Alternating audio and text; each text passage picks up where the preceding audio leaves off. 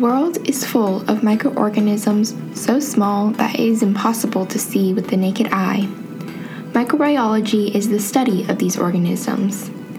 It might not be the most interesting thing you have ever heard about, but you may be surprised. I admit, out of all the sciences out there, I thought to myself, how could something I couldn't see be so interesting? Why do they matter? The lives of humans, plants, and animals are all linked to the microorganisms that shape our day to day lives.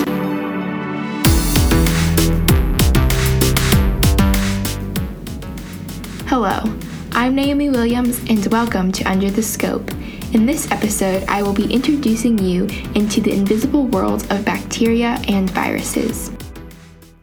You probably just picked up your phone to listen to this podcast, and what you should be thinking now is I need to wash my hands or more importantly, when was the last time I cleaned my phone screen? The typical phone is carrying 25,000 bacteria per square inch. For your reference, your phone is dirtier than a toilet seat.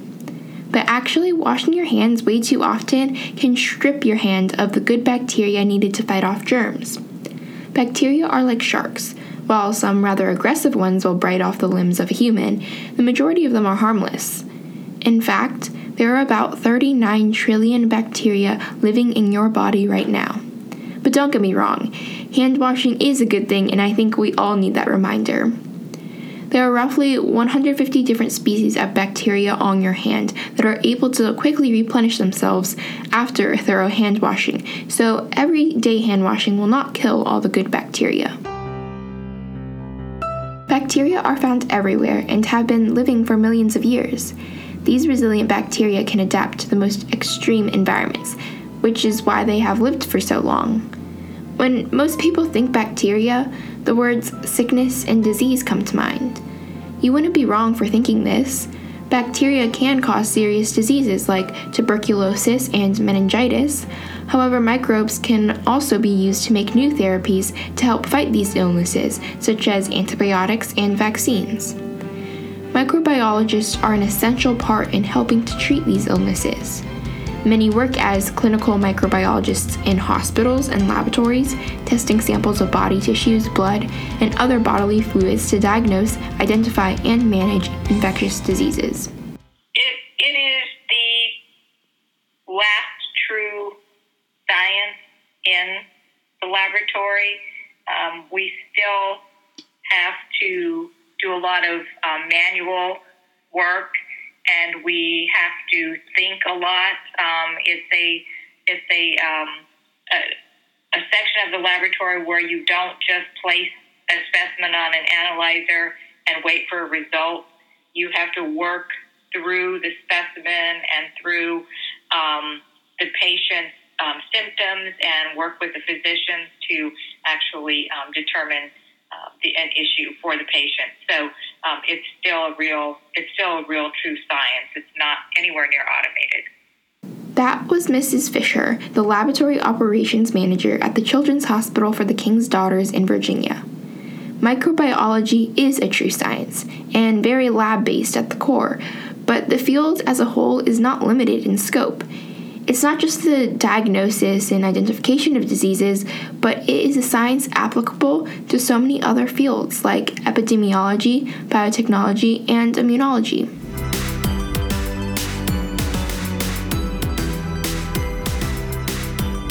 Bacteria are a domain of prokaryotes known for their peptidoglycan cell walls. The cell structure is simpler compared to other organisms because they do not have a nucleus or membrane bound organelles. Instead, they have a control center containing genetic material within a single loop of DNA. Some bacteria have an extra loop of genetic information known as a plasmid. Think of a plasmid like a flash drive, storing information while also being very small and portable. The plasmid sometimes will contain genes that give some sort of advantage over the bacteria, such as resistance to antibiotics, production of toxins, or a tolerance to harsh environments. Bacteria that cause disease are known as pathogens, and the ones that usually provide benefits to the host are the normal flora. That is not to say the normal flora can't cause disease. If the immune system of the host is compromised, or if the normal flora enters a sterile area of the body, like the appendix, those bacteria can be harmful too. Furthermore, bacteria are able to reproduce through binary fission, and when conditions are favorable, can divide rapidly, which is why people can quickly become ill when pathogenic microbes invade the human body.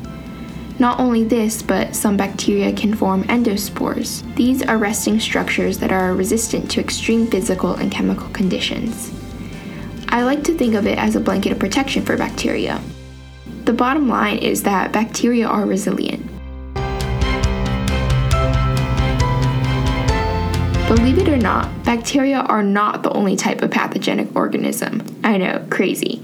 There are also viruses, fungi, and parasites, but I'm going to dig a bit deeper into viruses. Viruses are not classified as prokaryote or eukaryote, but are still considered microorganisms. They consist of a nucleic acid core surrounded by a protein shell called a capsid. We can classify these viruses into two major groups DNA and RNA, which then again can be subdivided by the capsid shape and the presence of an envelope, which is a lipid rich covering around the capsid. Furthermore, these morphological types or shapes are divided. Helical viruses resemble long rods. Polyhedral viruses usually have a capsid in the shape of an icosahedron. Enveloped viruses have a capsid covered by an envelope, and complex viruses do not have capsids, but sometimes have a polyhedral head and helical tail. These are most known as bacteriophages. Because viruses cannot grow on their own, they replicate in living hosts. This can happen in two ways. Viral replication that kills the host cell, causing it to burst, is known as the lytic cycle. Have you ever had one of those annoying house guests that eats all the food in your pantry and then makes a mess out of everything on the way out? That is the lytic cycle. The virus injects its own DNA into the host cell and uses the cell's own mechanism to create more viral DNA and assemble new phages. Phages are just viruses that attack bacteria. The virus will then disintegrate the cell, releasing new phages to repeat the cycle. The second form of replication is when the virus will stay inactive inside of the host cell and doesn't immediately kill it until activated. This is called the lysogenic cycle.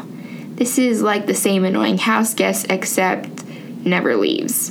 Similar to the lytic cycle, the virus will attach itself to the cell and inject the DNA. Once the viral DNA attaches itself to the host DNA, it becomes a prophage. Therefore, when the host cell divides, the new gene is replicated and passes it on to new cells. Two things may happen from here. The prophage might survive and become a permanent part of the host's DNA, or some type of external stimulus can cause the prophage to activate, producing more viruses. In the end, neither of them are actually good, and both can cause harm to the host cell. Now, Joyce will talk about the progress of an infection and how one is acquired.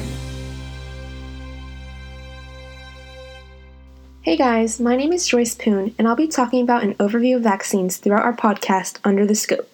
But for today's episode, I'll be discussing the progress of infection and how they are acquired.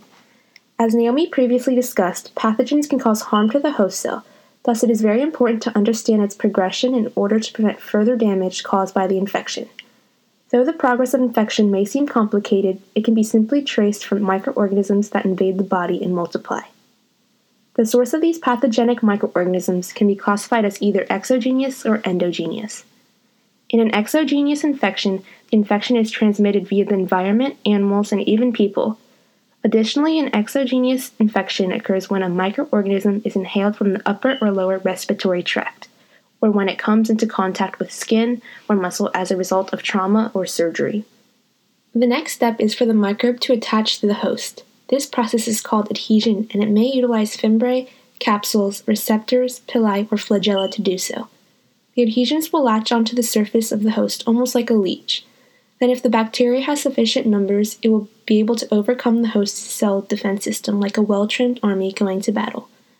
Some of these bacteria produce substances that weaken and kill the host's ability to engulf or absorb bacteria, also known as destroying phagocytes, or they can produce a protective coating around their microbe to resist being engulfed. I'm sure as you can tell, these organisms are truly resilient.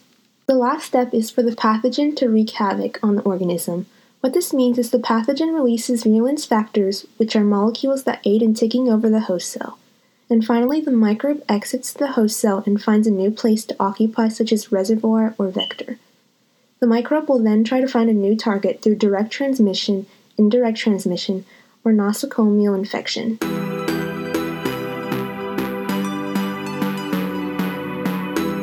Thanks for listening to today's episode. Next time on Under the Scope, Naomi and I will be diving deeper into the topics of antimicrobial agents and finally introduce the realm of vaccines.